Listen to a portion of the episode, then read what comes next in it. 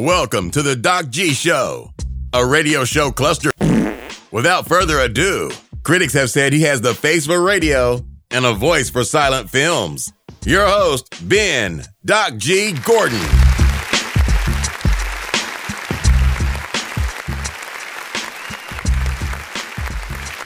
And we are on uh, the air. Welcome to the Doc G Show. I'm your host, Doc G. With me, as always, the one, the only, Mr. David Burles Berlin. Doc, what is up, man? Another great Wednesday. Am I yes, right? sir. Yes, sir. It's almost Christmas, man. It's almost Weird. the holiday Weird. season.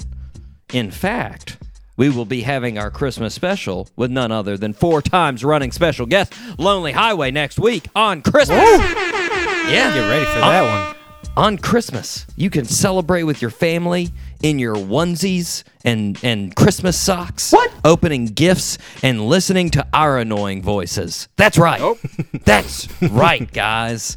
Ex- exciting. But today, the focus is on Defoe because we have Defoe on the show. That rhymes. I see what you Yeah. did there. Yeah, yeah.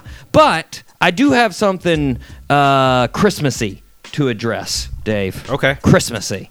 Uh, we all know I have a tendency to talk about commercials on the show.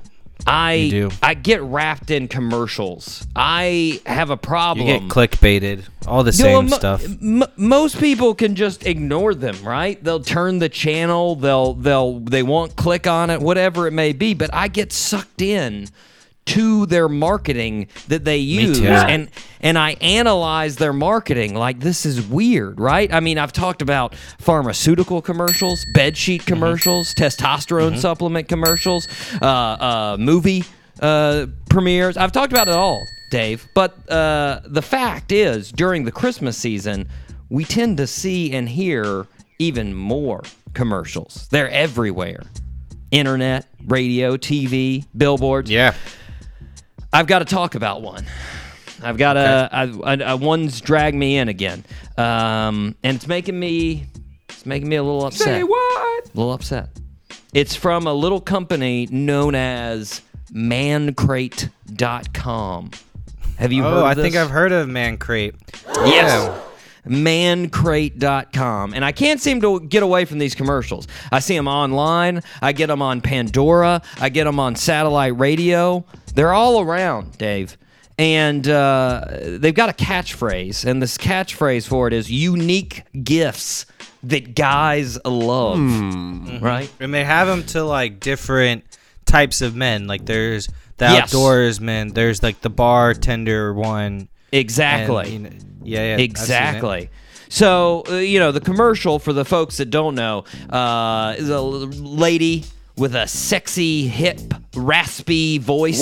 And she's like, I don't know what to get the guys in my life. I, I don't know what the right gift is for them. Well, Man Crate gives you the best gifts for all the men in your life. That's the bottom line. And like you said, it doesn't matter what they're into, apparently. Grilling, whiskey, sports. There's a man crate for something every guy is into. And uh, just choose a topic that the guy that you're choosing your gift for, and Man Crate will have a crate for him.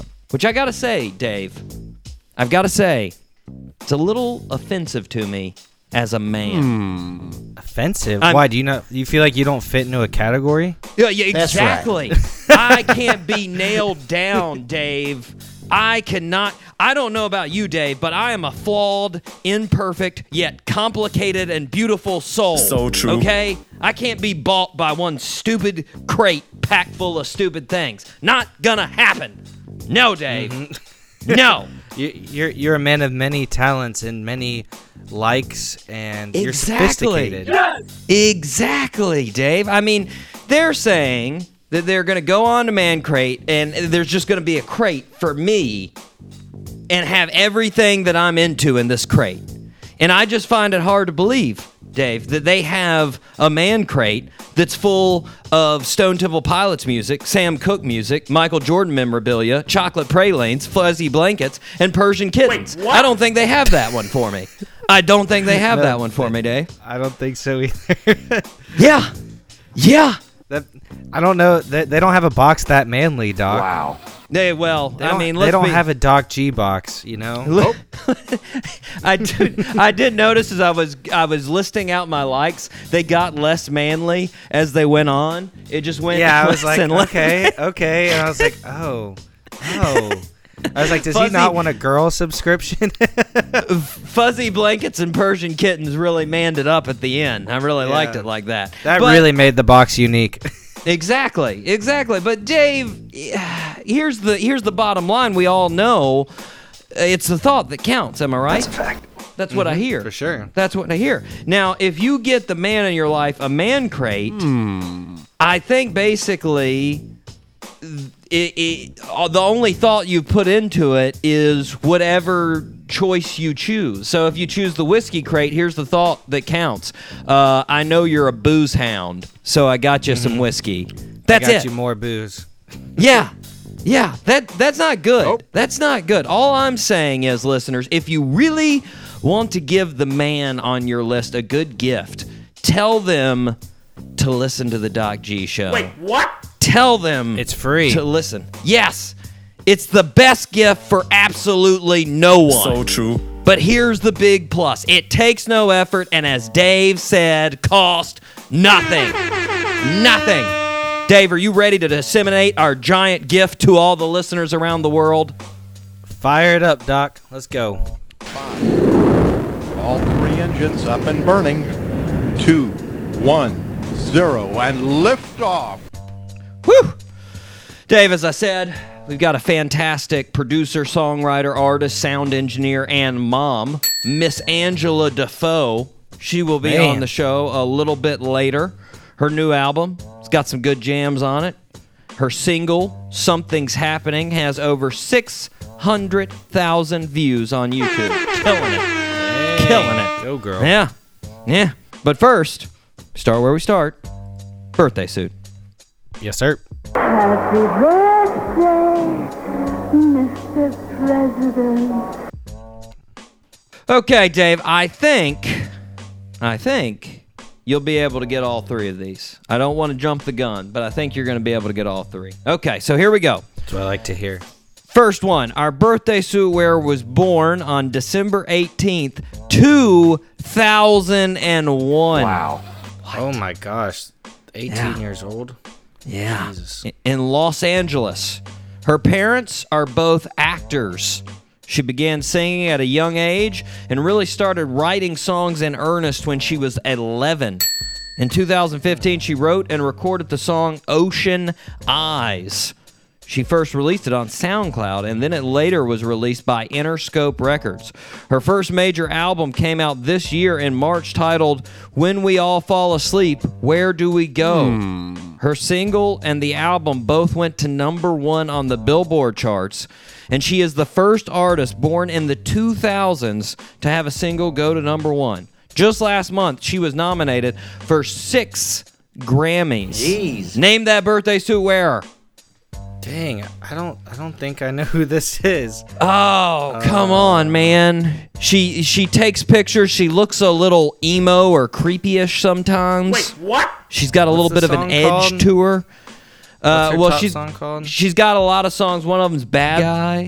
Hmm. There's a she did a song recently, a remix with Justin Bieber. She's been a big fan of Justin Bieber for her whole Dang, I life. feel I feel like an old man. I don't know who this is. Me and you First gotta name- get the same man crate now.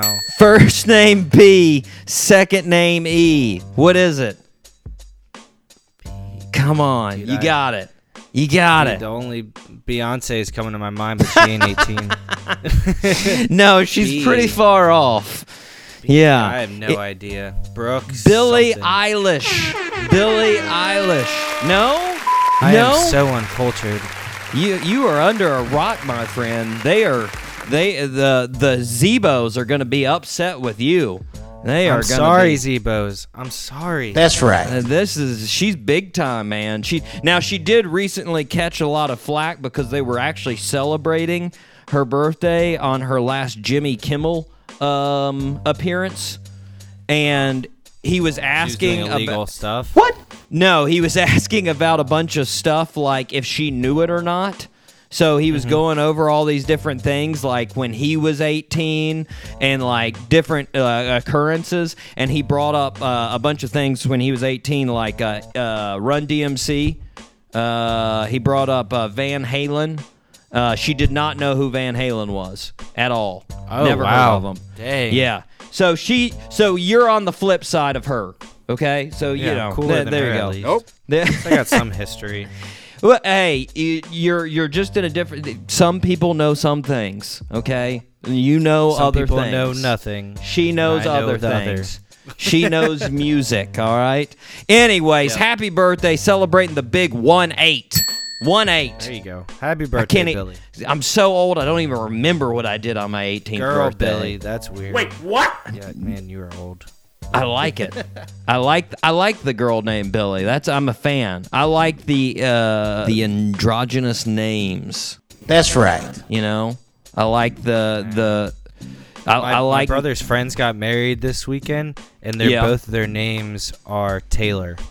Mm, yeah, yeah. There was uh the in in high school. I had friends that were Ashley and Ashley that were going out, and it was a dude Boy Ashley girl. and and yeah, mm-hmm, mm-hmm, yeah.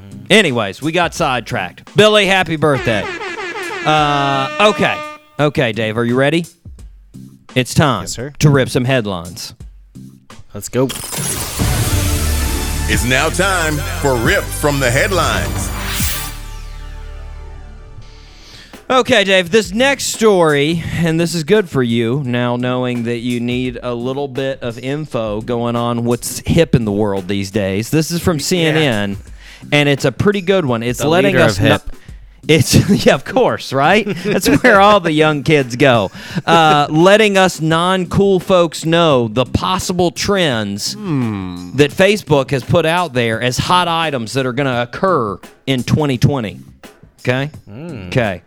So first on the list is flexitarians. Right?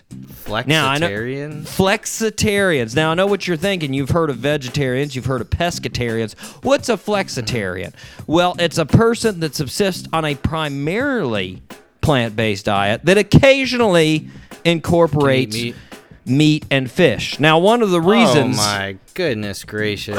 yeah. One of the reasons they say this will be big is because people's increasing awareness on how much more CO2 is produced in agri- agriculture. So it's not the most uh, environmentally friendly thing. And I've got to say, knowing Americans, this will be a huge thing. People will love to say they're a flexitarian, right? Oh, Because yeah. you'll oh, people will brag about it. It's like um, what's the other thing they like to brag about is uh, like doing CrossFit and you know all of that stuff. Word. Well, I mean, they do. They they already do that. I mean, essentially, I've heard this all the time where people are like, "Yeah, it's really helped out my diet. I'm essentially plant based," and you're like, "Really? Saw you eat like ten steaks last week." Yeah, I was flexing towards called- meat at the time. Yeah, time. flex. I'm I'm Straight back. flexing. I'm back down on the veg now. Okay, so the next thing we've got that's predicted to be a trend is houseplants. Houseplants. Hmm. Now, the reason that they say houseplants are going to be a big trend is because some of the biggest social media influencers are plant parents. Word. Yeah. Hmm. Now, this is just me. Do whatever you're feeling, but please don't call yourself a plant parent, listeners. Nope. Just just get plants. You don't Dude, shout you out don't to my need to buddy Michael. He's a freaking plant parent. Come on. He, we, Yeah. we went to a brewery that was outside, and he Yeah. started naming not only what the plant's name was, but their their species, the- their scientific families. species name. Nice. And, Nice. And I was like, dude, I'm trying to drink here. I'm not trying to like be in seventh grade science class right You're now. killing my buzz. Jeez. With your That science. species in, he's like that species that species invasive, bro. And I'm like, you're invasive to me right now. You're invading my buzz. Let me think that Get away from narwhals me. are made up and let me drink. So Come true. on. Yes. Good lord. Uh, well, nonetheless, it's going to be a topic that could be a trend. So get ready, Dave. You may have to fend off Uh. all kinds of plant parents. Um, next trend probiotics will become popular. now, this is one I can get yeah. behind, Dave. I can get behind it. Sure. Probiotics, prebiotics can be better. Mm-hmm. Get out there, folks. Have a healthy gut. Have a healthy Yeah, it's gut. just being it's being smart. You know, it, no, you're putting all this crap in your in your body. You may as well put something good in it. You know, Amen. research is coming out with it, so we, we can get behind that. Amen. Next one, Dave. They say podcasts are going to be even bigger. Which I've got to say, I was very surprised they didn't single out the Doc G show. Wait, what? I was surprised. That was, it was Well, surprising. They, Uh, they they wanted more clickbait. You know. They apparently said that podcast will increase uh, what U.S. listeners are watching. They're you know they're going to be informed on what they should watch by what they're listening to on podcast. Okay. Yeah. Okay. Yeah. Mm. Lastly, this was uh, by far, I think, the dumbest. What? Um, a way of self care. You know, that's big. That's self care these days. And relaxation. They are predicting that milk baths for a way of nourishing and moisturizing the skin will became, become a big trend in the U.S. Hmm. And, and I've got to say, wow, that it's it's sort of the exact opposite of the first thing on the list. Like, hey, I became a flexitarian to reduce the amount of CO2 produced by agriculture. And another person's like, hey, I had 30 cows milked for two days just so I could bathe in their milk for 40 minutes and then throw it all away. Nice. Nice. That's not really reducing agriculture there, and I don't really think it helps too much. I'm gonna say it seems a little. It doesn't seem as weird as the guy uh, bathing in gravy, but it seems weird. I don't want to do it's it. right below it. It's right I below don't it. don't want to do it. Dave, this next story comes from Detroit Free Press. Sweet. And uh, let me tell you, it's something I know the listeners have been waiting on. The city of Dearborn, Michigan finally has their new logo. Okay. Yeah. And I know I know all the listeners have been anxiously waiting, and I'm going to try to do this logo justice through describing it. Okay? So let me let me see if I can try this here. Okay. It's a capital D in an octagon. There, I think I did it justice. That's it. Wow. That's that's that's, That's- all it is. that's creative. Yeah. Yeah. And if the listeners don't believe me, go check it out. The, they they already have it up. Now the city's website said um, after a year-long comprehensive and inclusive development process, Dearborn leaders unveiled a new brand positioning the city as one of diversity, innovation, and connectedness. Oh yeah. Uh, Dearborn residents not so jazz, Dave. Not so jazz about their new signage. Uh, They're- here's they some. don't want to claim it. nope. Here's some of their commenta- uh, commentary. One person said, "quote That D looks as exciting as a dead fish." Another Wow. said, "It reminds me of nuclear fallout shelter signs." Jeez, nice, nice. Uh, the, the website also said the brand was developed with the help of feedback of more than 1,900 community leaders. So almost two thousand people agreed on this. Yeah.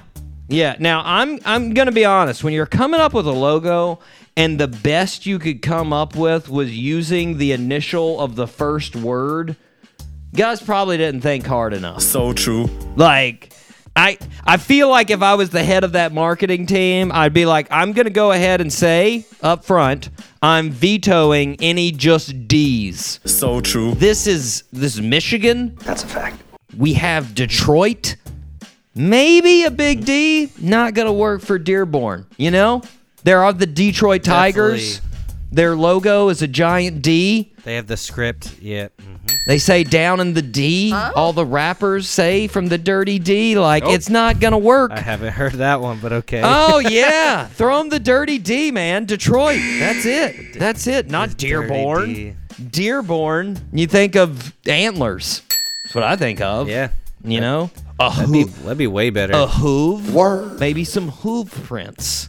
Oh, maybe that. some hooves with a with a antler around it. Yeah. Yep. There Yeah. you go. I don't know. I'm just or a, saying. bir- a birth, you know, the picture of a birth of a deer. I like it. 'cause It's deer born. It's gonna be graphic. I like Dave's. Yeah, be, but they'll they'll know where you're going. Hey You'll guys, know where you are when you guys check into out the Dearborn logo. It's a deer's. It's very nice. I like it. I like it. with with the with the head and antlers yeah, coming. with Bambi shooting out of it. Looks nice. Looks nice. Wait, what? Uh, okay, moving on. This next story is from JapanToday.com, Dave, because obviously Okay. I need to keep up with my current events in the land with the other side. of the rising sun. The land of the rising. Have you heard of that, Dave? The land of the rising No. sun. Yeah, rising sun. Now, how do they call it that? well, you know, I thought about that. That's what I I was I saw that nickname and I was like, you know what? I don't really get that because it's in the west. No. That's where the sun mm-hmm. sets. Not where it rises. Right. It's the east. That's a fact. And so then I was like, well, Rise I better east, I better west. Google this. I better research it, you know? So I did, and I mm-hmm. found out it came from the Chinese, right? Because if you're in China, mm. they are they are to the west of Japan. They look to the east and see Japan. It is the land of the rising sun. Yeah. So true. Yeah. Which uh, okay, which you got to okay. think is pretty nice for people in J- uh, China that were going to Japan. They're like just follow the sun where it comes up. It's pretty easy, right? it's pretty easy. I Yeah, like. back in the back in the day a long time ago. yeah, just a side note. Has nothing to do with our story, Dave. Nothing. I just completely derailed the story. So that's a fact. Our Okay, well, fun fact of the day. Exactly. Our story, though, has to do with a 67 year old onion thief. Word.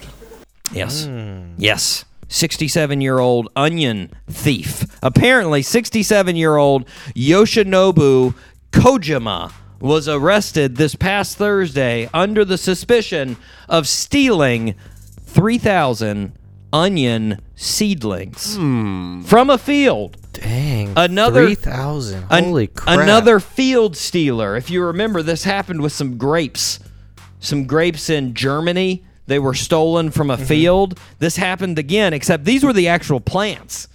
This dude took the plants. Not even. Yeah, not even made yet. And apparent, Weird. apparently, these seedlings could produce up to three tons of onions. So basically, a, a ton or a, uh, a pound, I guess. Well, it depends on if we're doing a metric ton or not. I don't know. I would, I guess, maybe. I don't know. We're Either not. way, it's ton. It's it's it's a lot of onions, a lot of onions. Uh, apparently, since Yeah. the start of December, ten thousand onion seedlings have been stolen from this area, and police think Kojima may be uh, related to the other seven thousand.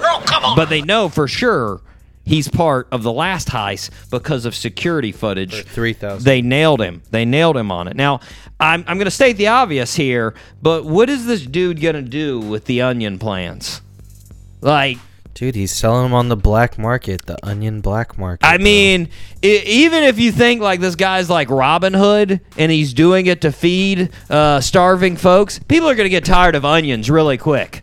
Like, they're going to be like, Jesus, dude, I had. Stu- I don't know if if you think of Japanese food, onions are in like everything. Hey, I don't. g- I'm probably the biggest onion fan out there, which makes the ladies say, "Wow, I want to kiss Doc G right now." I know that's Yeah, what they're thinking, mm. but I love onions. that beard's a flavor saver. I gotta be honest. I would get tired of onions, especially if I had to eat a whole one. I think I'd get tired of it about two bites in. Word. But yeah. Uh-uh. I don't know why I said two. It'd probably be the first one. I don't know why.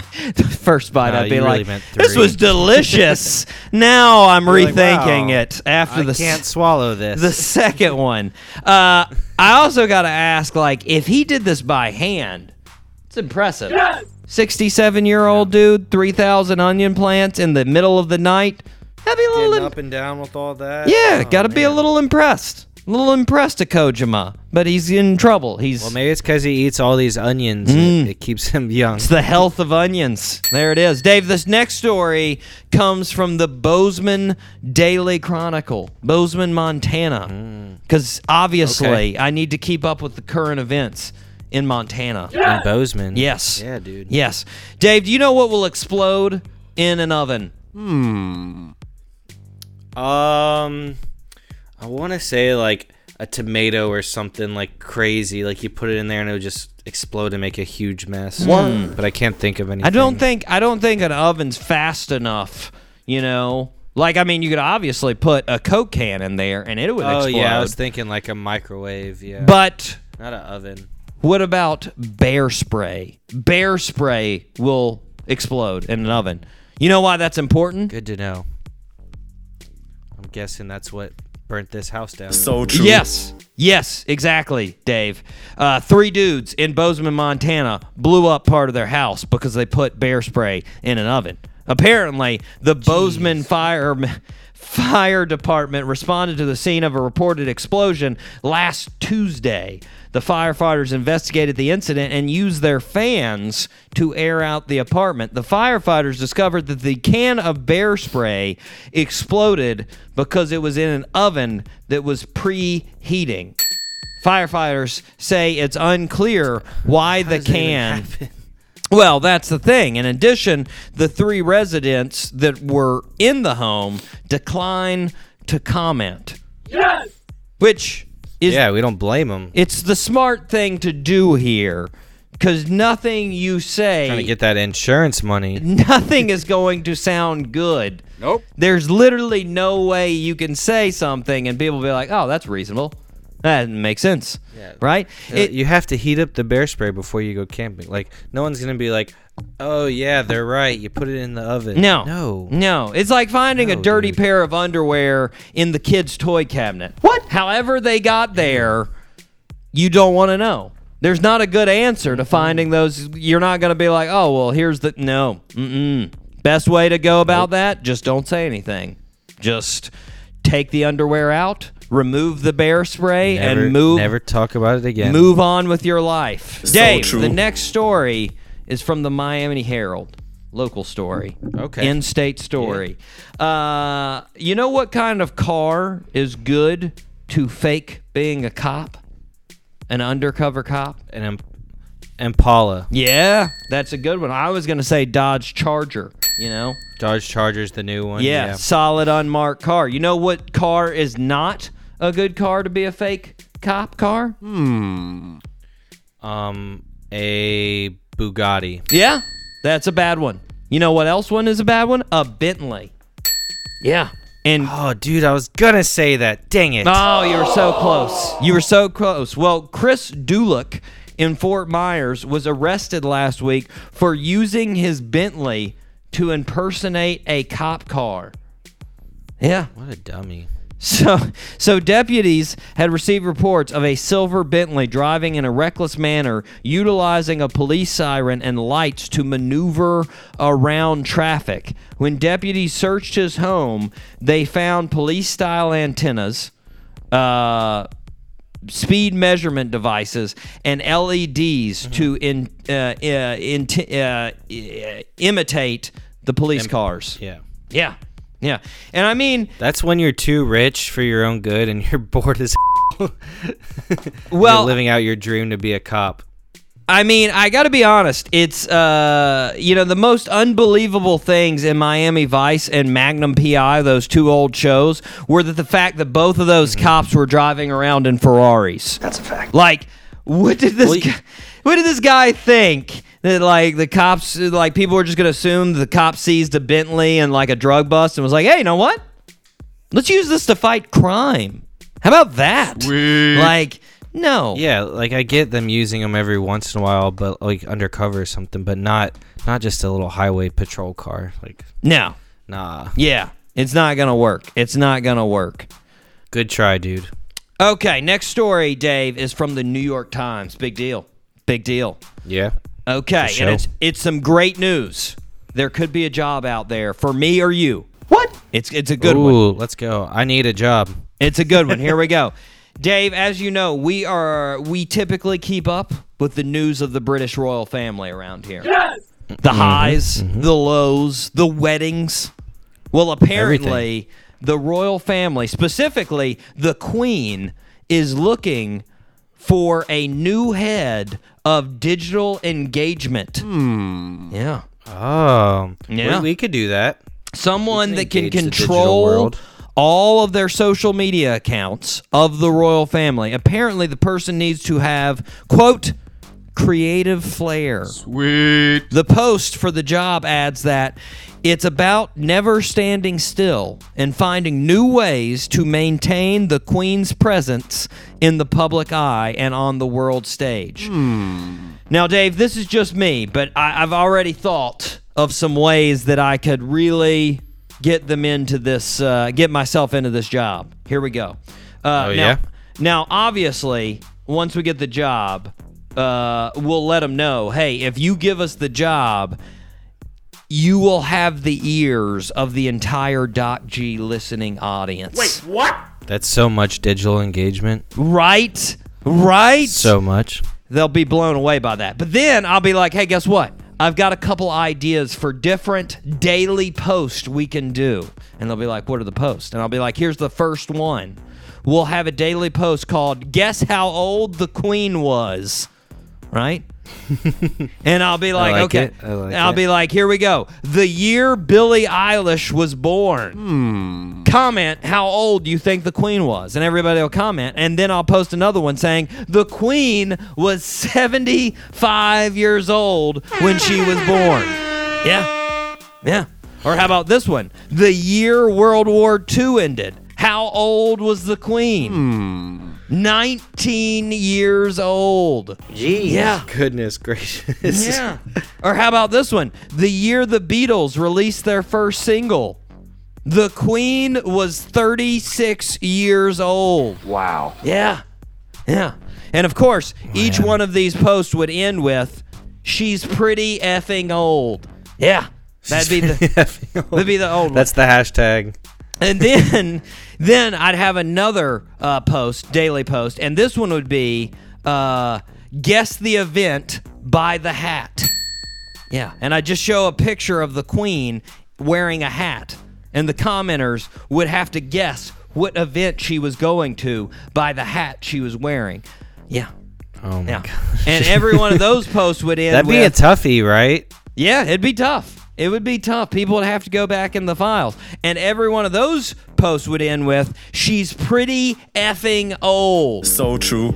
And she likes hats. yes. Yes. Yeah. Essentially, I think I have the job, right? Those two posts would win her over, I think, right? Dude, That's I a- mean, with all that, there's so much clicking and searching. Yeah. And Amen. Yeah, dude. you- you're Amen. all- You're, in there. Amen. Amen. Okay, Dave, there, here's the last story. Last story is from KCRA Channel 3 in California. All right. So, so, Dave, a guy in Turlock, California, was reported to the police for going around to houses and asking parents for their kids' DNA, Word. Weird. which, you know, it's, It's not a good. Th- it's not a good thing to do. Nope. It's not not the best thing to do. Even weirder though, when uh, the parents reported this to the police, the Turlock Mm-hmm. police b- came back eventually and were like, "Oh, it's all good. The dude represented a legitimate business." Hmm. What? Nah. What? Nah. So Lauren Hassett was one of the parents, and she said she saw this dude standing outside of her back gate of her house. And she went up and introduced herself, and she, uh, the dude said, "I'm with Amber Alert." And he needed to finish a DNA, DNA file on her daughter, and that he needed uh, fingerprints and five strands of hair. Lauren said that he kept referring to her daughter by the name her daughter uses for all of her online usernames. What? Like, Oh, weird. yeah.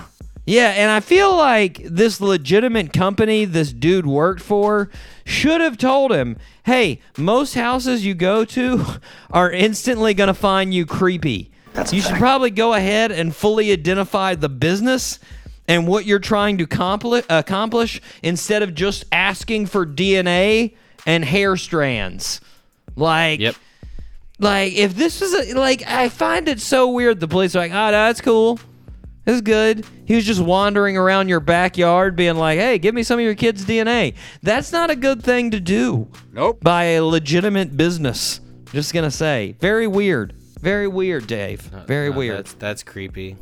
All right, we're going to take a break. We're going to hear from our guest, the one, the only, Defoe.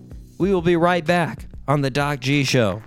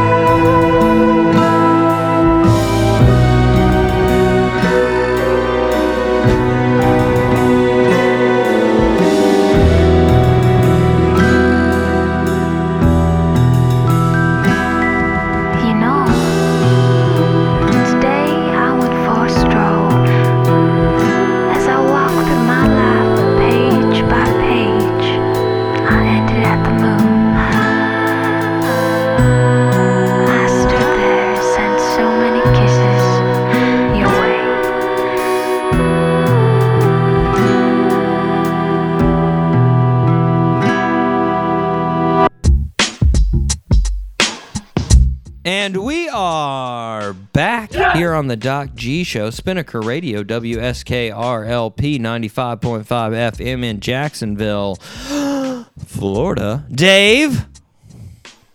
Guys, I know it's not 2020 yet, but be- beat the curve, beat those other people, mm-hmm. and go download the Doc G Show from iTunes, mm-hmm. the Apple Store, Spinnaker Radio, like whatever you need to do to get to it. Yep. You'll figure out a way. Yeah. but we're on all of them. Yeah.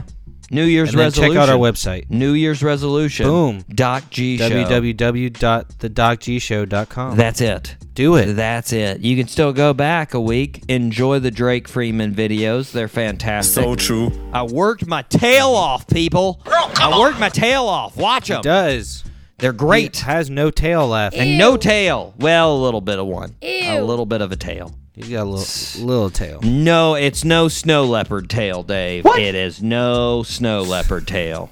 In case you're wondering, sure. listeners, go check out a snow leopard tail. They're pretty impressive. So They're pretty cool animals in general. Anyways, Dave, Yeah, definitely. it's time to appreciate our listeners. It's time to give shout outs to our listeners. Are you ready?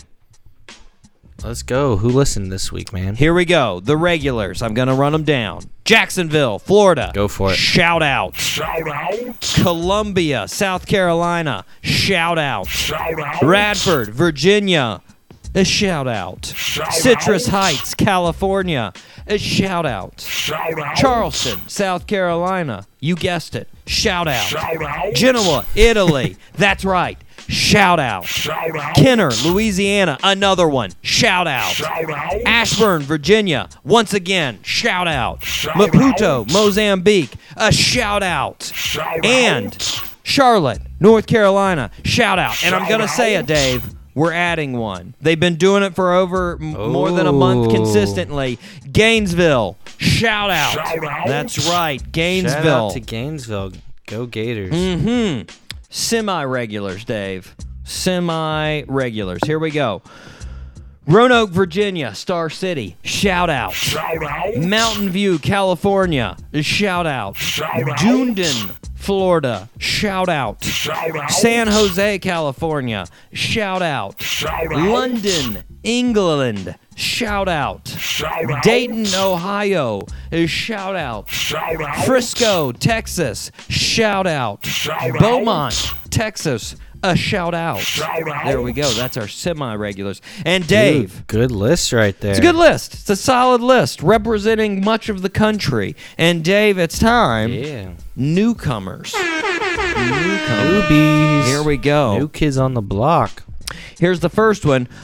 Opelika, Alabama. Not Opelika. Opa like. Yeah, Opelika. Yeah. Say it one more time. Mm-hmm. Alabama. One more time. Opelika. Opelika. Ope like. Yeah, Alabama. It's it's right beside Oh, man. Auburn, Dave, and I mean right beside. It's right beside Auburn. Literally right next to them. Yeah, apparently Cool. it's in between the Kia manufacturing plant and the Hyundai manufacturing plant. Yeah. Dang. Yeah, so a lot of people in that town working at both plants. Work there. Big, big business right there. Big business. Uh, next one. sure. Thank you for the listens. Make it regular, Ope Leica. Make it regular. Yeah, uh, do We hope you like uh, our show. uh. Wham. Um, that was Ho, ho, that, that was dumb. Sorry, Ope Leica. I'm sorry. Did you just come up with that? I did. That Or was on the fly. on That was that was Justin. No, I liked it. I don't. I don't really want to claim it, it. but I will. Okay. Uh, next one is Road Town, British Virgin Islands. Yeah. shout Yeah. Nice. That's in uh, Tortola, the capital of the British Virgin Islands. And I will say, sadly, Nice. it was it was it was horribly devastated by Hurricane Irma two years ago. Uh, I hope everyone is Yeah. doing well. Glad to see you're back listening to the Doc G show. That's solid. That's solid. Now, that's a good start. this was weird, Dave. I was reading the history of Road Town, and it says that on August 1st, 18, I think it was 1833, I think, mm-hmm. the Slavery Abolition Act was enacted in Road Town. Mm-hmm. And then it says it was read at the Sunday morning well. Hmm. Which I gotta really hmm. makes it sound much more underwhelming and less monumentous than it actually was.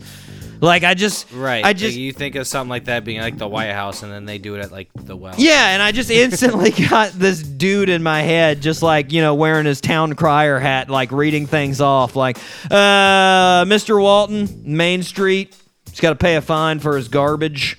Uh, public meeting regarding ship registration in the harbor. Oh yeah, all the slaves, they're free. So Wait, what? You're free now. Remember, you guys are free.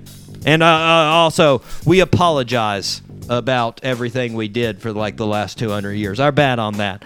Uh, oh, Yeah. What an awkward thing. don't forget Miss Ann's potluck coming this Friday. Okay, I hope you see you all there. all right, all right, that's it. We it's very odd. I just I got that in my head. Anyways, n- nonetheless, thank you guys in Road Town. Thank you for listening. Yeah. Thank you. Uh, last one. Here's the last one, Dave. Utzenstorf. Utzenstorf, Switzerland. Ussenstorf. Utzenstorf, I like it. Switzerland. Apparently, they've got some dope castles. Dope castles in Utzenstorf. That's right. Yeah. Ussenstorf. Only about 5,000 residents. But you know what we want. We want all 5,000 to be Doc G fans. Let's do it, Utzenstorf. Oh yeah. Yes. Do it. Uh, and I lied. I think I said that was the last one. We got one more. Newcomer. Newcomer, That's fine. Ringwood, New Jersey. Ringwood, New Jersey. And uh, Nice. TripAdvi- TripAdvisor has let me know five best things to do in Ringwood. That would be go to Skylands, New Jersey Botanical Gardens.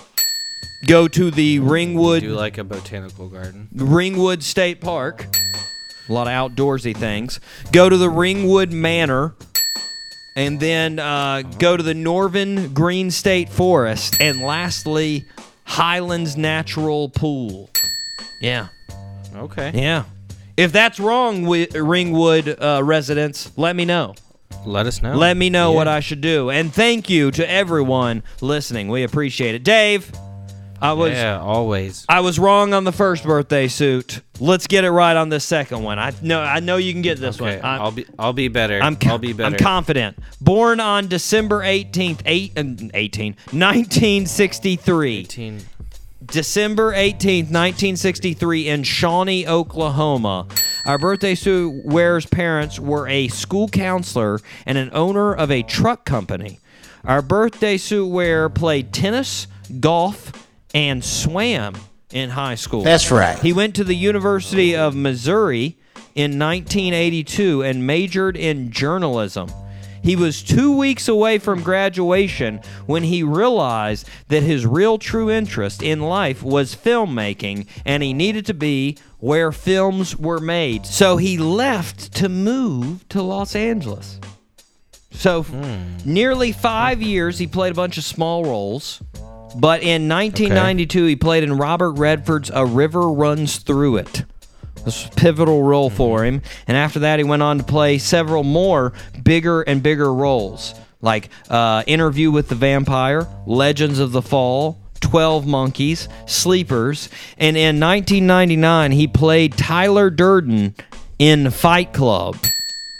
Around the same Yeah, time, seen Fight Club. Around the same time, he started dating Jennifer Aniston, and the two were married in 2000. In 2005, Oh, uh, keep going, keep going. they were divorced. He went on to be in Troy and Mr. and Mrs. Uh, Smith with Angelina Jolie. The two started dating. Brad Pitt. There we go. Okay, I felt like you you got you got I, I had it, but Yeah. I did it. Yeah, I wasn't confident yet. Okay, now you're confident. There we go. So the the two uh, had adopted and and and had several children. Ultimately, they divorced in 2016. His most recent film was Once Upon a Time in Hollywood, about the Manson family with Leonardo DiCaprio in it. Yes, Brad Pitt. Brad Pitt. Happy birthday, Brad. You stud, you. You know how bad I wanted those abs from Fight Club. I still want those abs from Fight Club. So true. Always. Woo! God, it's a jigsaw puzzle. My goodness. Jigsaw. It is just, I mean, just, you can't get sexier Out of than that. world. You can't get sexier than that. I've had several lady friends be like, oh my God, you're obsessed with him. I'm like, yeah. Have you seen him in Yeah. that movie? He's hot, ladies. Good Lord. Get it, get it right. And now he is, what, what is that, 56? 56 for Yeah, the he's BP. still a stud. Still good looking. Still good looking, that guy. Happy birthday, Brad Pitt. Happy birthday. Happy birthday, Brad. Um, Dave, it's time. Uh, like I said, we're getting close to the holidays. And of course, it's always good around the holidays to hear some things that don't suck. Yes, always good to hear that. Things that don't suck. A list of consisting of Paul Rudd and whatever the doc wants to say now. Yes. So let's go. We're going to do some things that don't suck. I've got two things that don't suck. Okay. So Okay. here's the first one. Uh, Dave, there is a group in Canada that is uh, pledging to plant over a billion trees in Canada by 2028. Dang. Yeah. That's crazy. Yeah, Flash Forest is the name of the group, Dave. Flash Forest. That definitely doesn't suck, but holy crap. Yeah. They want to do a million trees Billion. in nine years. One billion billion. with a Billion. B. That's even harder. Yeah, exactly. And they're doing it, Dave, with drones. Word. With drones. What? Yeah, these drones are going to be equipped with pre germinated seed pods from eight different species of trees, and they'll shoot the pods down to the ground, diversifying the ecosystem and combating deforestation and rising carbon levels. Yep. Holy crap. They've already That is started, and they, above me. they- Goodness gracious. they say they aim uh, to have over 150,000 plants by the end of 2020, which I mean, wow. not throwing shade at the old Flash Forest group, but it's only like 0.1% of their total goal that they need to get done by 2028. That's a fact. Like, you know, you had a whole year and you only Wait, got uh, 150,000. Like, Uh-huh. you're to really Yeah, they're not even close. You're gonna really need to to up it. But the important thing is they're out there, Dave. They're getting it done. They are they're getting it done. More and more trees. Hats off to Flash I mean, Forest. w- yeah, you know, it definitely Flash Forest doing something good, but when if you're gonna say you're gonna do a billion, we need to see it. You know what I mean? They're, they're, hey, they're out there. They're putting seeds in the ground. They're gonna try to make it happen. Okay. I'm going for it. I believe in them. I believe in Flash All Forest. Dave, Your team Flash Forest, okay? I am. I very much so. Dave, this next story is a, a team for you. This story is for you, Dave. You're a dog fan. Thank you. You Oh, I love dogs. are a dog fan. You want to have a dog bar, I'm a- obsessed, you know. dog park bar. I know. I know Yeah, that's you. Now, admittedly, Dave, there are some dogs for me. They're just too hyper. I, I can't handle them. You know, they're all over the Mm-hmm. place fair. all the That's time, fair. and I'm like, whoa, whoa, whoa, ah, That's ah. what a good dog park bar is for. And I'm settle settle down, guys. Settle down. You know, it's just too much for me. It's too much. Well, Mm-hmm. there's an elderly woman in Sweden that that used to agree with me a little bit, and I, I say used to. I emphasize used to. Uh, she lived beside Mahana. Mahana is a young man, and this young man he has himself a young, excited pit bull, and the the Oh. pit bull's name Simba. Simba the pit bull. Oh, Yeah. And uh, Very cute. Simba uh, and Mahana uh, always would walk by this elderly woman and they'd say hi to her. Mm-hmm. And uh, Simba, in particular, he'd, he'd want to go up and say hi to her. Be wagging his tail, be jumping at her, like, hey, what's up? I want a party. I'm Simba, right? And I want to party. and the, the old woman would be like, ah, wow, he's mean. And look at him, you know, scared. Like, oh, Jesus, he's jumping at me. I don't want any part of this, right? And uh, Mahana always felt bad about this. He was like, come on, nice dog, right? Well, a couple weeks ago, Mahana and Simba were coming back from a walk when uh, Simba started urging Mahana towards the door of the elderly woman's apartment. Hmm. And he's like, what's the deal? Mm-hmm. Simba, we got to go back in. But uh, Simba wouldn't Yeah. stop. He started barking and he just mm-hmm. kept pawing at the mm-hmm. door and was like, "Ow, let me in!" And he's like, "Jesus, what is wrong with you?" Right hmm. then, he heard the old lady crying for help. He heard a faint cry and he was like, "What?" And he busted into the apartment. The lady had fallen and broken her hip and had been down on the ground for two days been stuck on the floor for, without any help and couldn't get any help because she couldn't move. And without Simba, never would have heard it. Never would have actually tried to get in there. Uh, once inside, Wow. Mahana called rescue and waited for the ambulance to arrive. And before the ambulance took her off, the lady said, I want to say thank you. And Mahana was like, Oh, you don't have to thank me. And she's like, No, I want to say thank you to Simba for all that he's done. He, he saved me. And he, she, he was like, Yeah, and that, that's right. That is right. Thank you to Simba. Oh, yeah. Mm-hmm. That does not suck. Shout out to Good Dog Stories. Yeah, there you go. Simba doing some good things, saving some folks, saving some folks. Love it. There it is, Love guys. It. Those are things that don't suck. We are going to be right back. Woo. We are going to take a break. We were going to hear from Defoe, and then we are going to talk to Angela Defoe right here on the Doc G Show.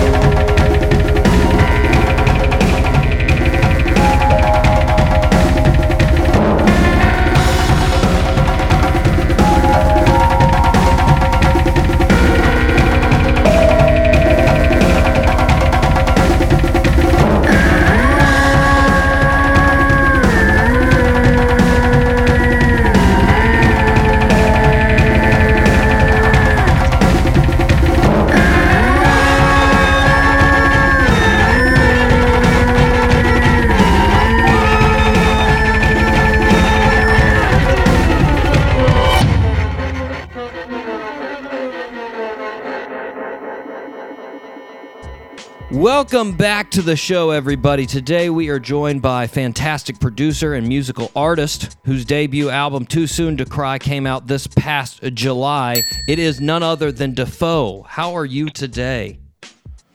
Hey, Ben, how are you doing today? I'm doing great.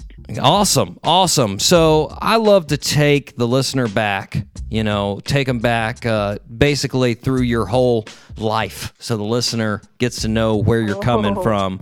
So you grew up in uh, Southern California, right? And you're still you're still there today. Yes.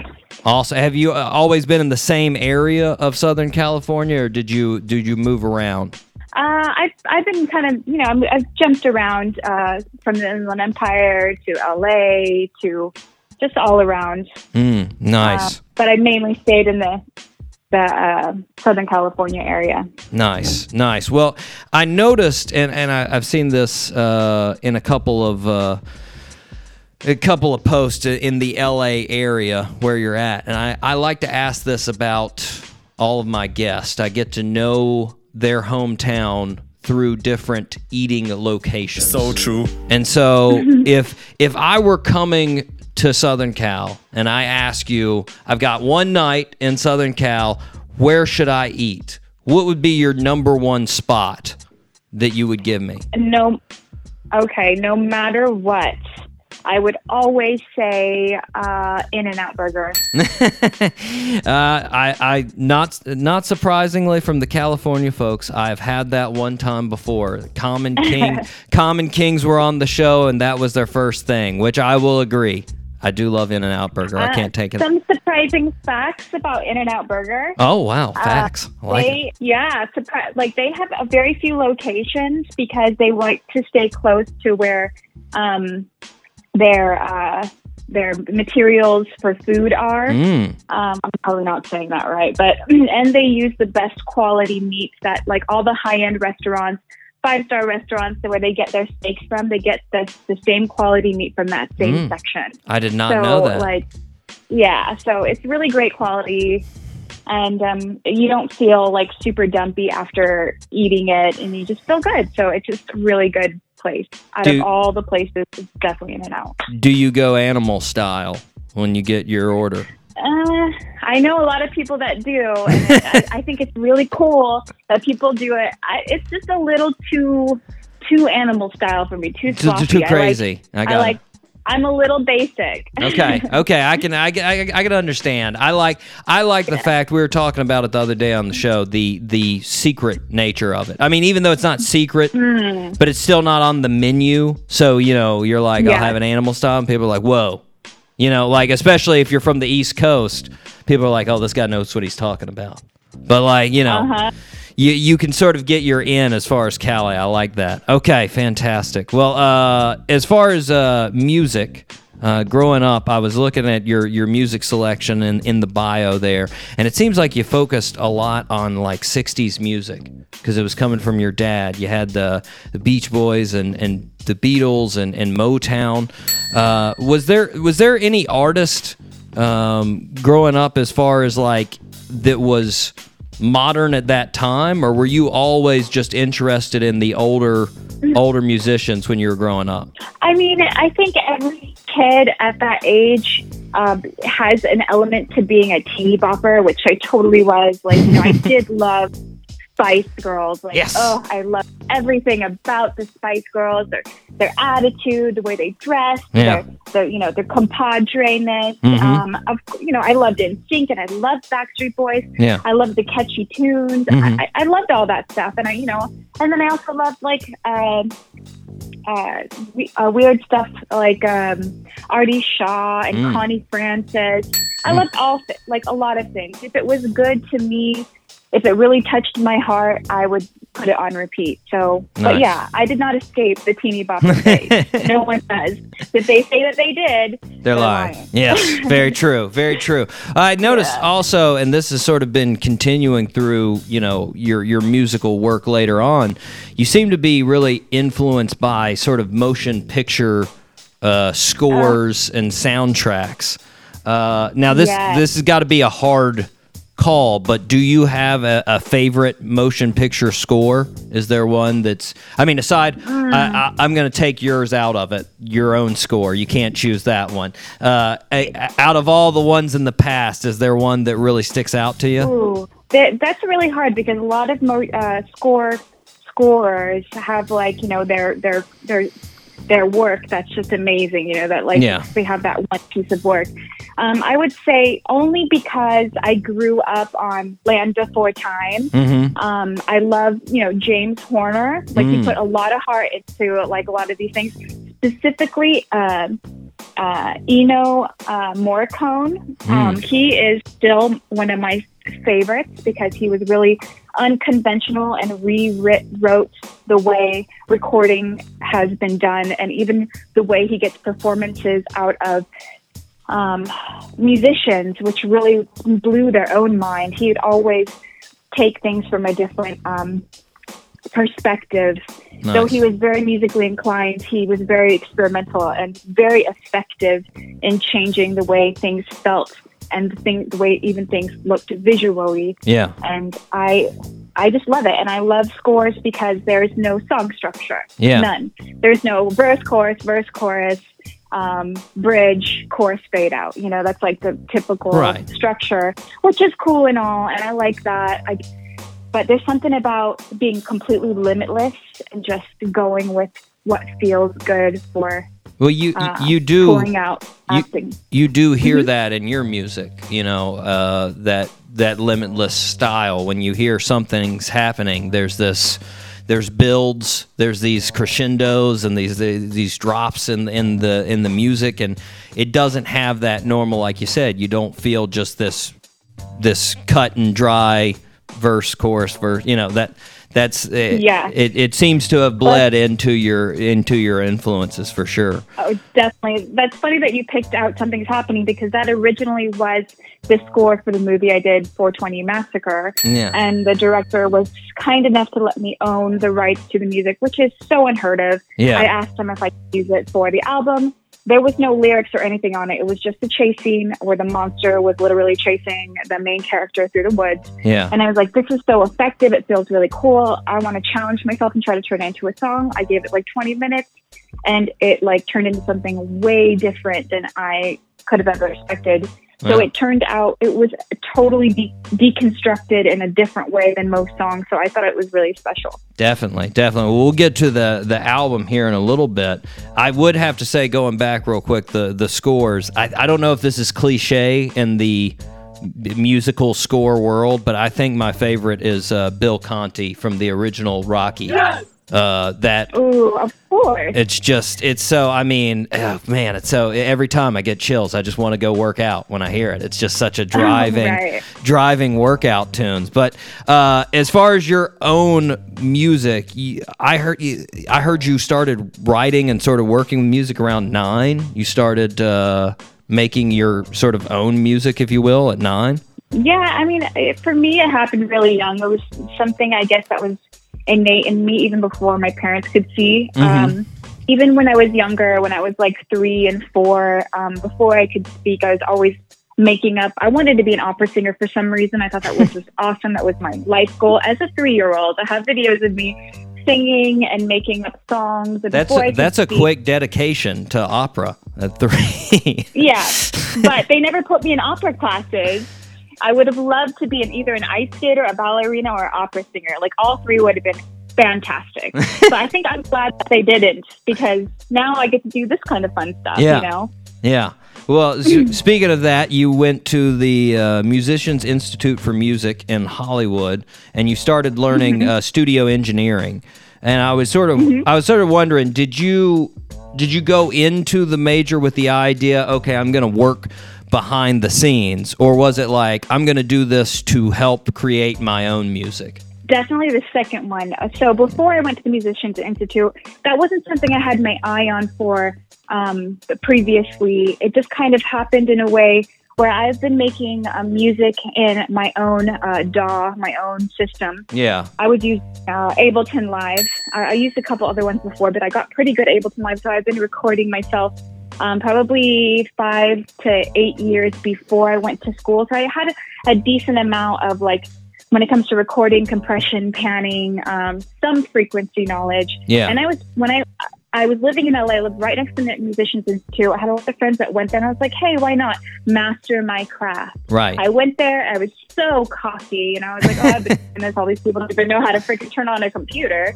And I just realized, like, I knew nothing about recording engineering, and yeah. it was really exciting for me. And I, I just realized that it's just such a science for the Yeah, oh, yeah. to make. To, you have two speakers, and to be able to make a sound feel like it's coming from behind you, and just all the science of sound was fascinating to me.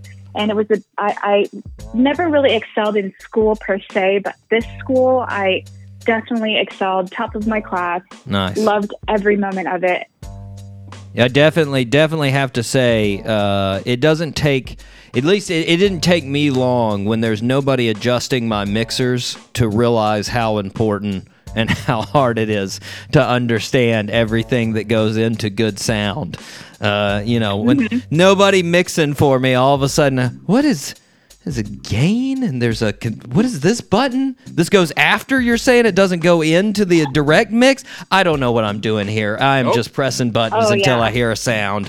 I've got nothing. So I can I I feel like that would be fairly uh, fun for any of us that are involved somewhat in music. Just to I also though feel like it'd be way too over my head.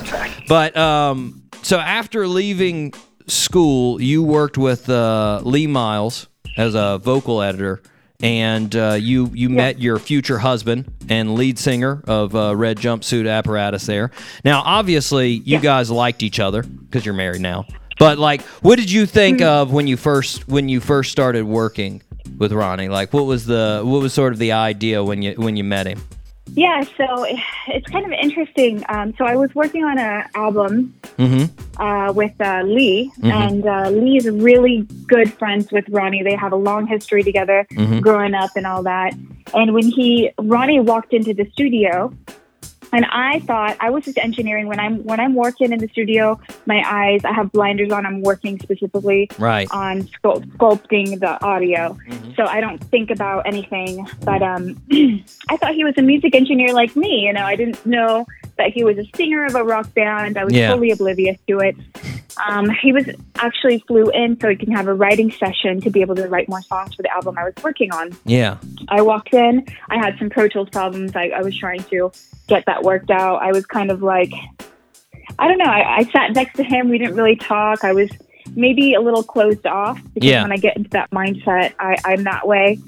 Um, and then pretty much the next night, because his Lee's girlfriend at the time, now they're married and they have a kid, Mm-hmm. um, was my roommate. And then we were going to have a girls' night out, and Lee was going to take um, Ronnie on a boys' night out, and they ended up being merged.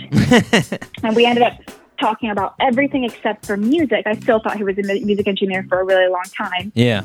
And we talked about life and, you know, theories and philosophies. I like talking about everything else but, but music when I'm working a lot, you know? Yeah. So um, there's, there's a lot of other interesting subject matters out there. Music is one of my favorites, but definitely a lot of cool things. And he was definitely picking up what I was putting down. Really good vibes.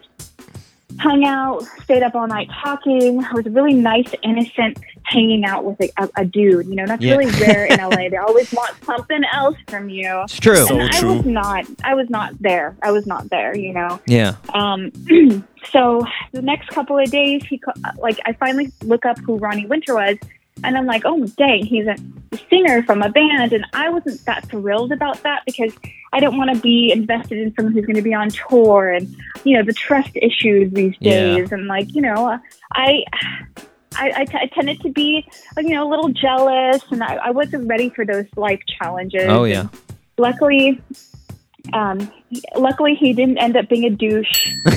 you know, he was really great. He was he was really he had he had the southern charm, Yeah. uh, open doors. He really like molded his tours around our relationship in the way where it made me feel comfortable, and you know we really uh, flourished. And he took Yeah. me around the world for a week, uh, a year after that, and my parents and. It was wild. He courted me. He could write the book on courting somebody, you know. Because the thing is, is it's if a guy's too busy, a guy's never too busy. No matter how busy they are, if they like you, they'll make time for you. That's and true. So he really taught me that, and I didn't, I didn't really know that before, you know. Nice. Well, So Ronnie Ronnie grew up in our me off my feet. well, he he grew he grew up in our neck of the woods here. He's in uh, Middleburg, Florida, which is right oh down. wow! Yeah, which is you know right down the road. Just uh, Oh, he told me about that. The Ye- college. y- yes, yeah. So now, are uh, have you have you went back to Middleburg with him before? oh yeah, we go like twice a year. His family is very much my family. Um, we're on a group thread that I, I I am always talking to them, and We're very close with them. It's fun to stay out in Middleburg for like two weeks. It's totally different than what I'm used to. Definitely. But I love how when we go to a Walmart, I ask, okay, where's the dog food at? They're not just going to point like in California, they point and it's like aisle 10 somewhere, you know, that they don't want to have anything to do with taking you. But Middleburg, they'll, they'll almost take you by the hand, tell you their whole life story while taking you there and telling you about some of their favorite dog foods and what it's done to their dogs. You Oh, know, so yeah. I do love that they give you time and they open up their homes and their hearts to you and everything's a lot slower paced. So it's really fun to to be a part of the Middleburg culture actually. Definitely a good change of pace. Yeah, change of pace Oh, for yeah. you. Well, now More real. It, it's it's it's real in a lot of ways. That's for sure. Yeah. Um, Yeah. you got you guys made A and R Productions. Now, al- along uh, with that, uh, y- you've had some great projects. Talk a little bit about A and R Productions and how that sort of aspect came out of it.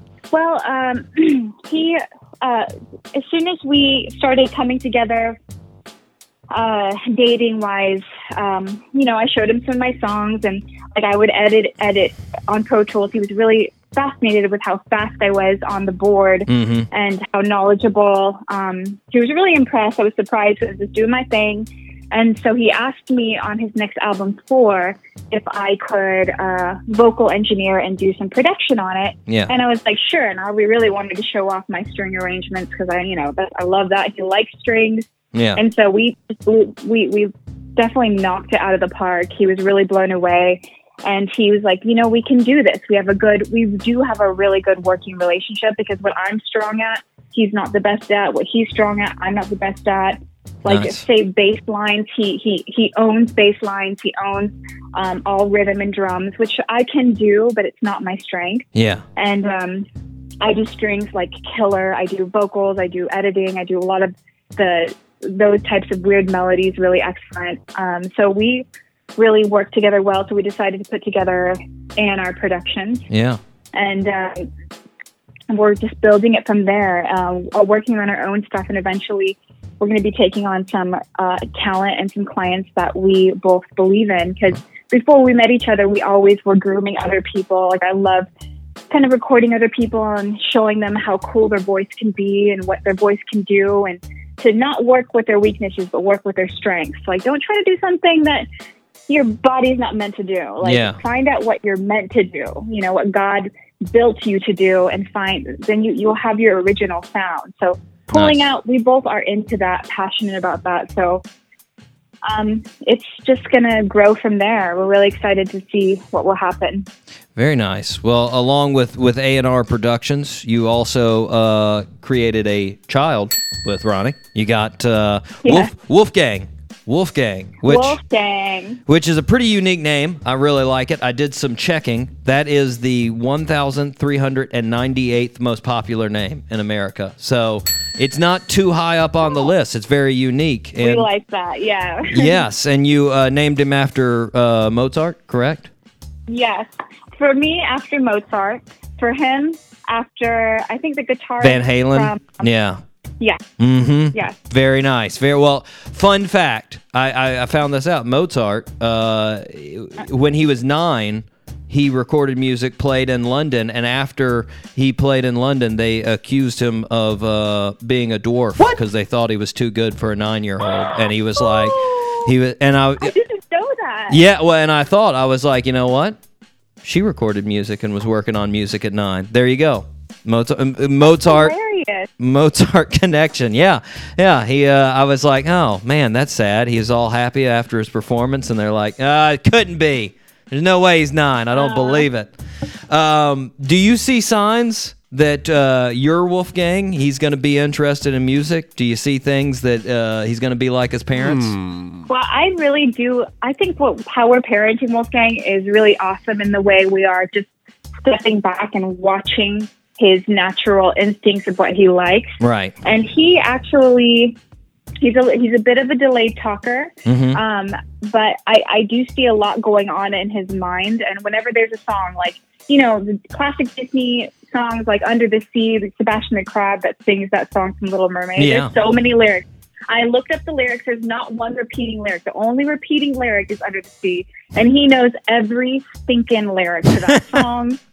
Like, and he sings it with heart. He he does all the dips. He does all the the crescendos. He he really over exaggerates that, and the fact that he sees that is really awesome. So he memorizes a lot of songs, and he really uh, delivers. Nice. Is what I definitely have to say. So I wouldn't be surprised. Um, yeah.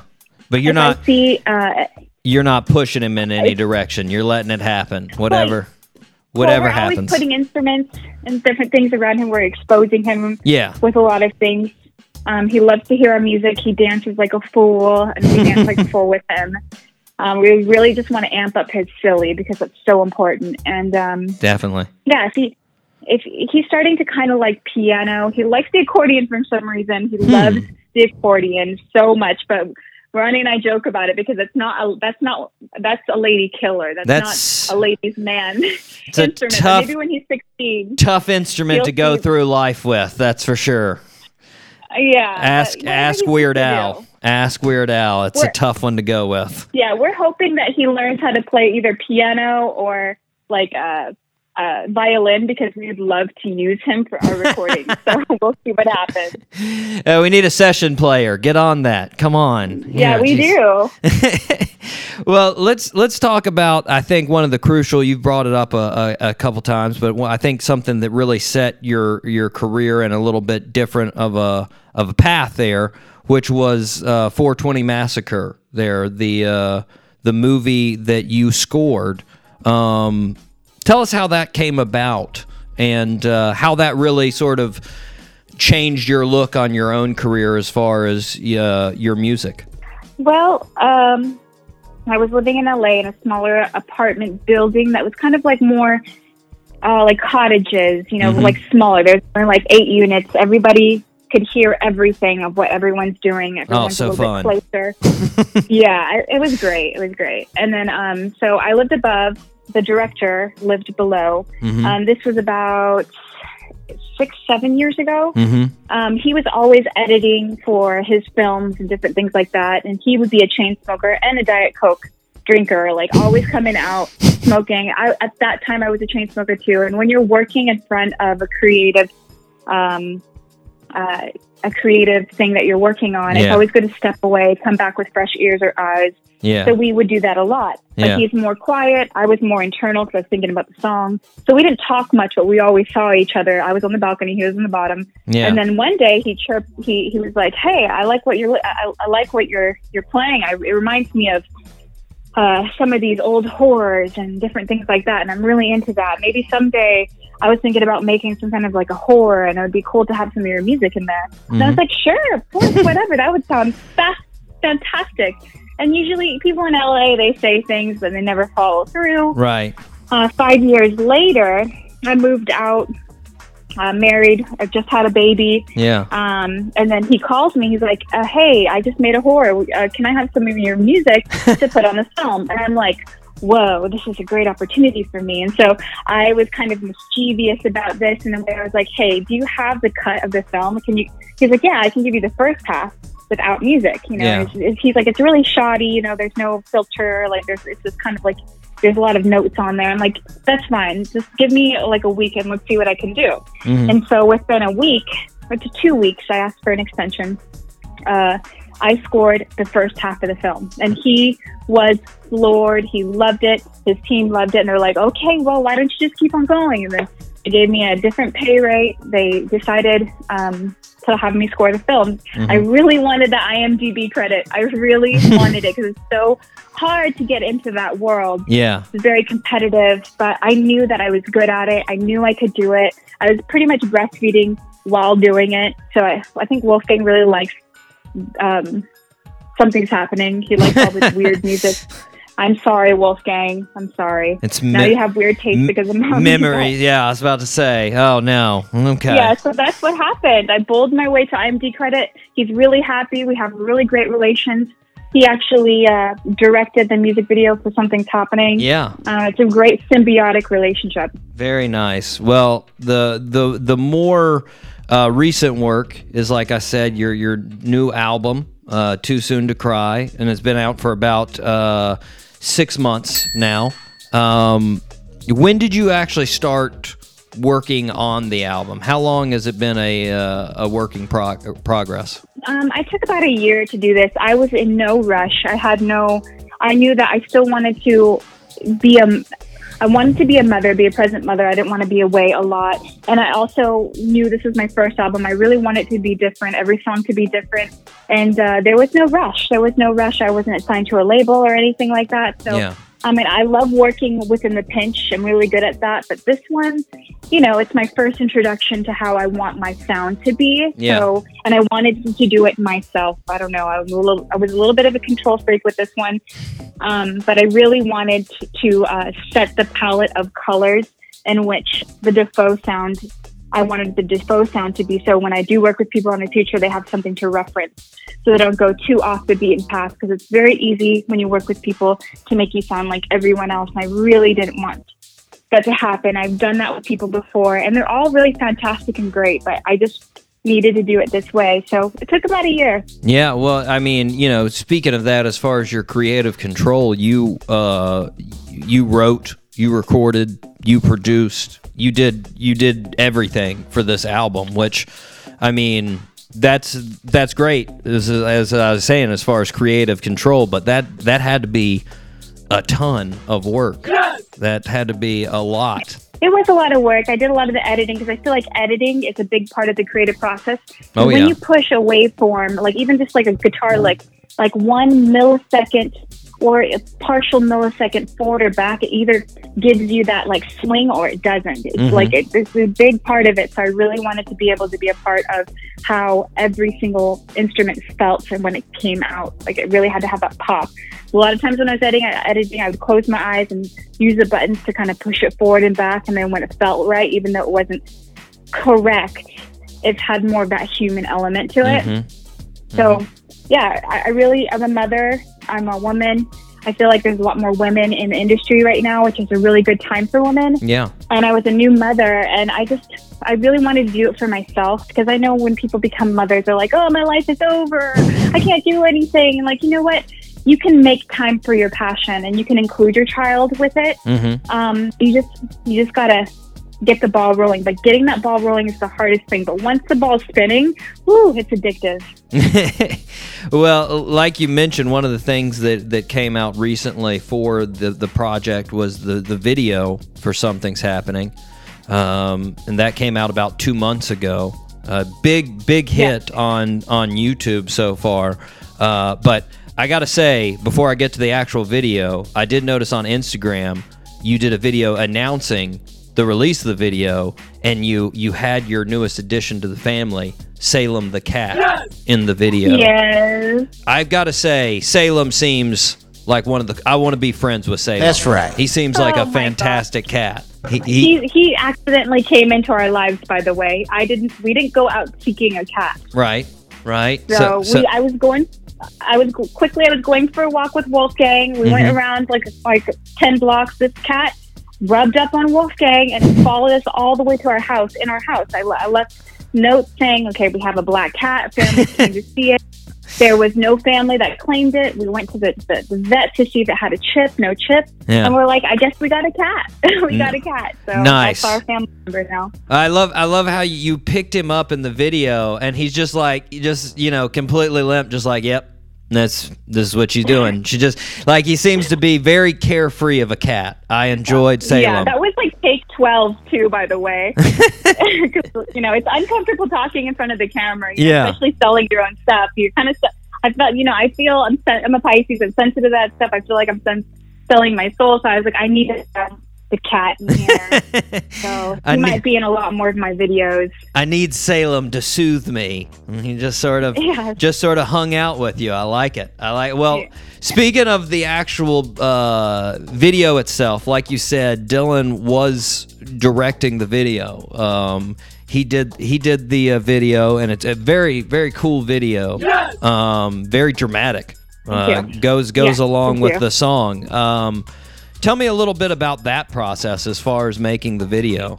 uh, making the video. Uh, so we had uh, Dylan Reynolds, the Mhm. director. Um, we had Kyle Stryker for uh, director of photography, Mhm. fantastic. And he brought a huge movie team.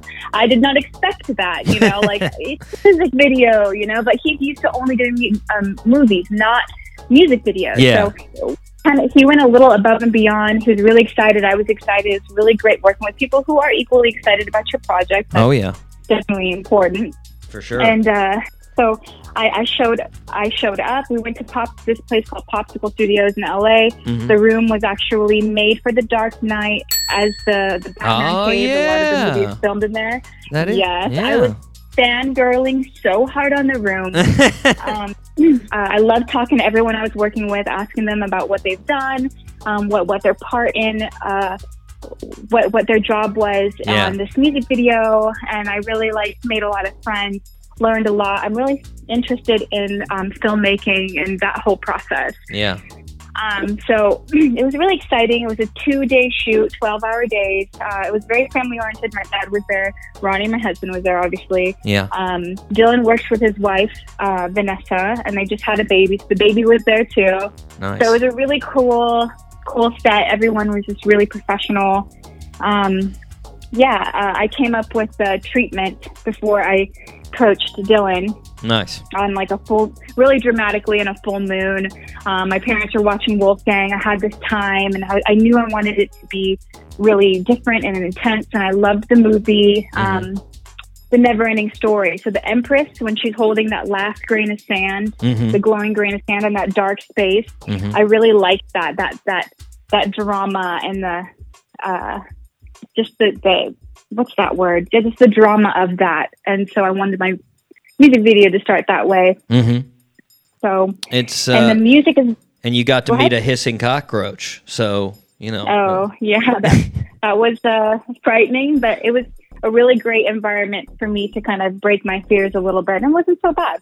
Yeah, it, it, you, it, I mean, it, it, it's very, it's very cool when it comes out from underneath the, uh, uh, under the door. I don't want to give it away. No spoilers for the listeners, but you know, uh, it, it, that because that's obviously fine. that's the big, the big drive of the, uh, of the end of the uh, video, and it's uh, like, like I said, it came out, came out fantastic. Um, Thank you. yeah, and it's uh, it's like I said, it's only been out for a couple months, and uh, it's already six hundred thousand streams on uh, on YouTube. A lot of lot of folks Ooh. checking it out. Yeah, a lot of folks checking it out. Six hundred already. I check it out. That's awesome. Exactly. Yeah. Um, I was hoping that maybe it would get like thirty thousand. I would have been happy with that. yeah.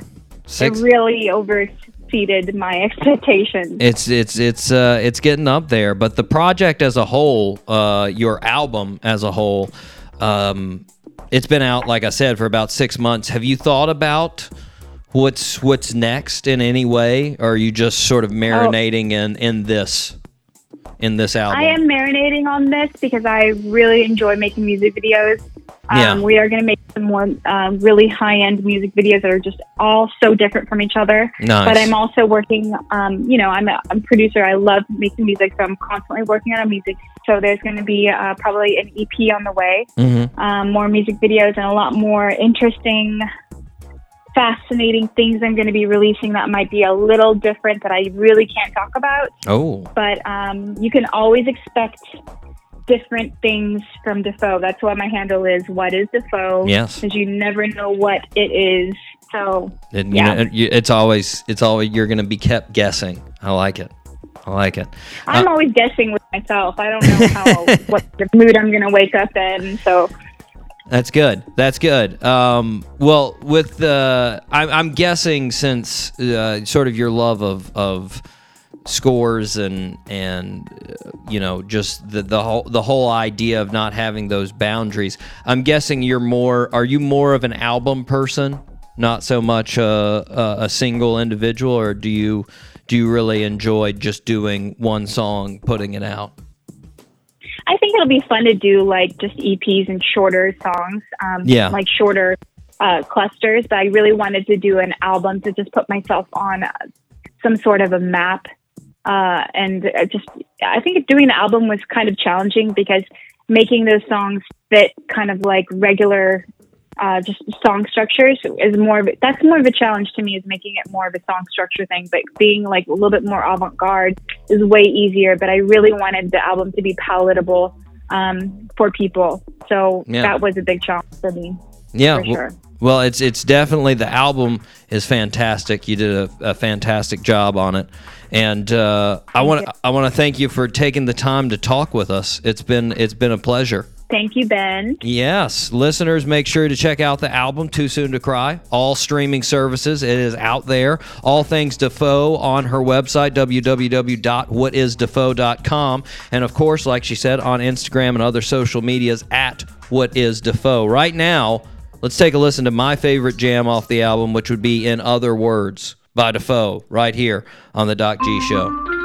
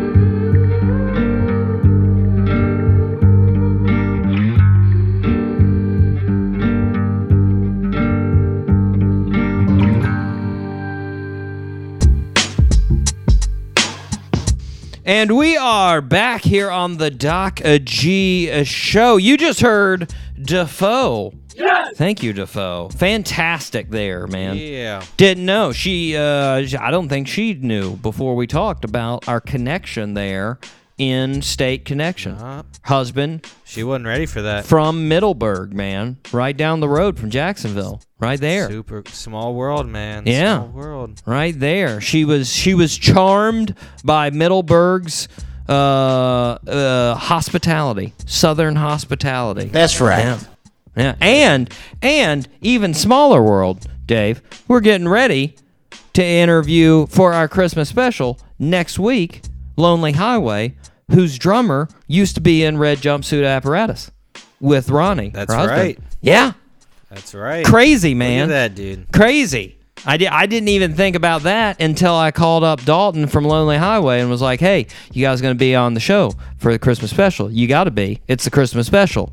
Uh, I'm not letting you, have not to. be. Yeah, exactly. Exactly. But I got Right. derailed. Anyways, check out Defoe's uh, album. Groundbreaking stuff. It's great. Check it out. Do it. She's she's put a lot of effort into it. She put her heart and soul into that, and now she's hanging out with Wolfie. Wolfie's her uh, son's name, by the way. Yeah, don't know if you Yeah. call it that. Wolfgang, Wolfgang after Mozart. Wolfgang. Yeah, yeah. I like it. Okay, guys, it's time for second or third third birthday suit. The last Last one, man. birthday suit. I um think you can get this. Think you can get this. Okay. Here we go.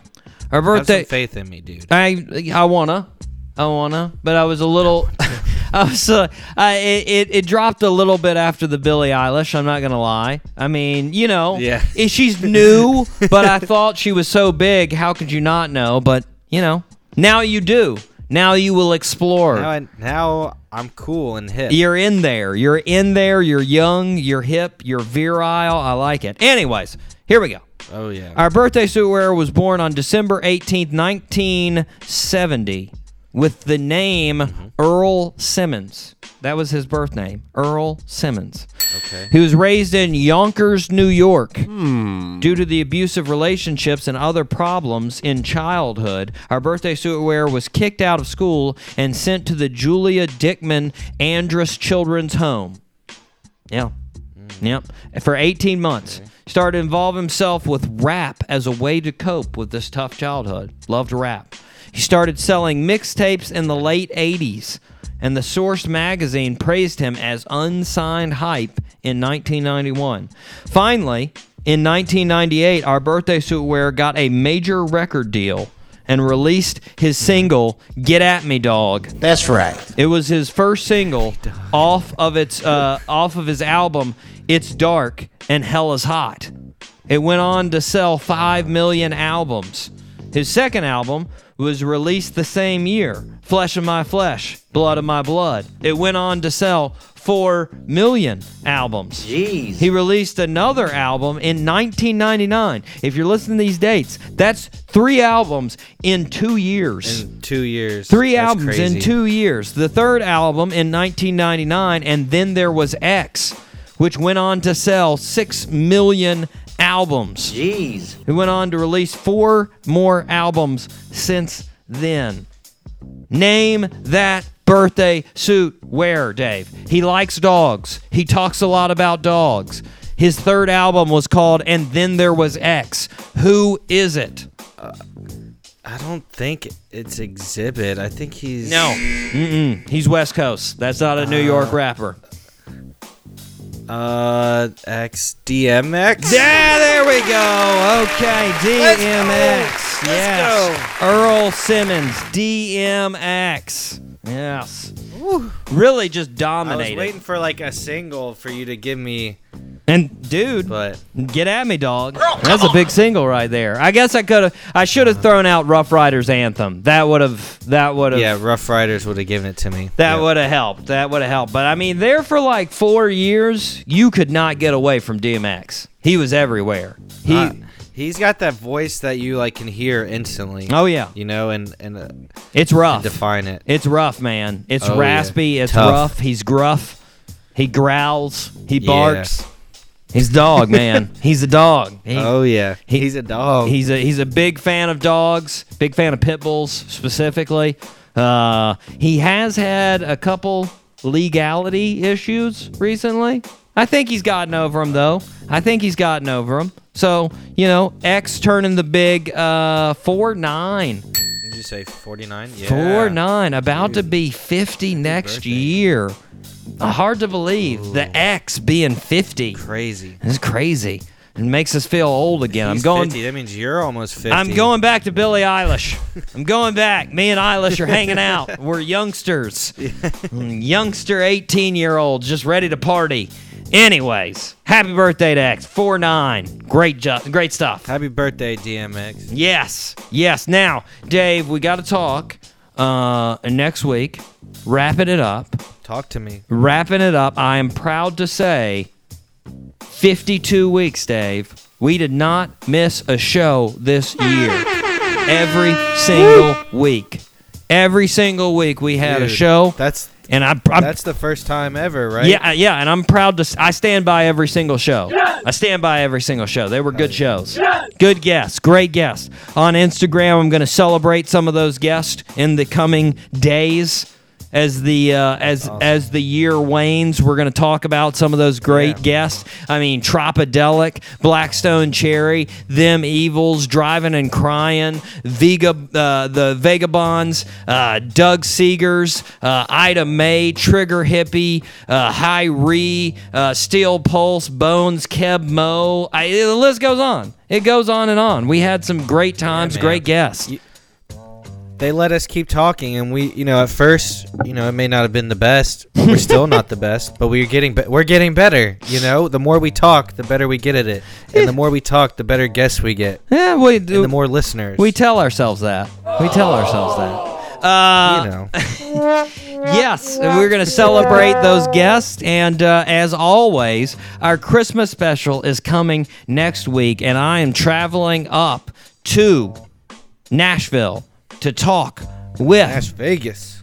talk with our guys in Lonely Highway. Uh, this is the fourth time that they will be 2016, 17, 18, and 19 on the Christmas special. We're going to talk about their new album. I'm going to take all the fellas out to Martin's Barbecue. We're going to we're going to enjoy some Martin.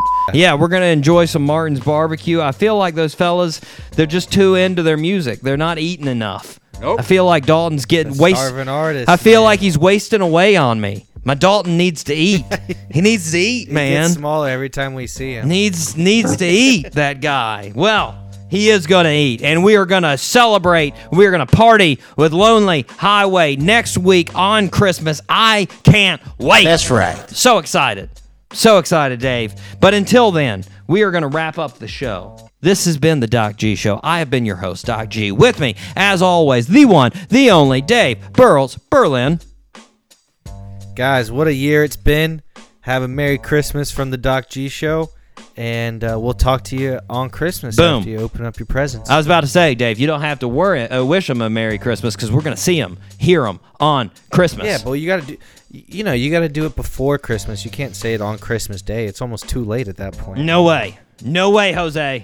No way. No way. They're gonna get they're gonna get Okay. all their Okay. Doc G fix right on Christmas. Wow. The Christmas special. It's coming at you. And if you don't want to hear it on Christmas, guys, just uh, wait until the day after Christmas. Then you can listen to it. But still, regardless, There you go. it's gonna be there. And as always, zip it up and zip it out. Zippity doo dah.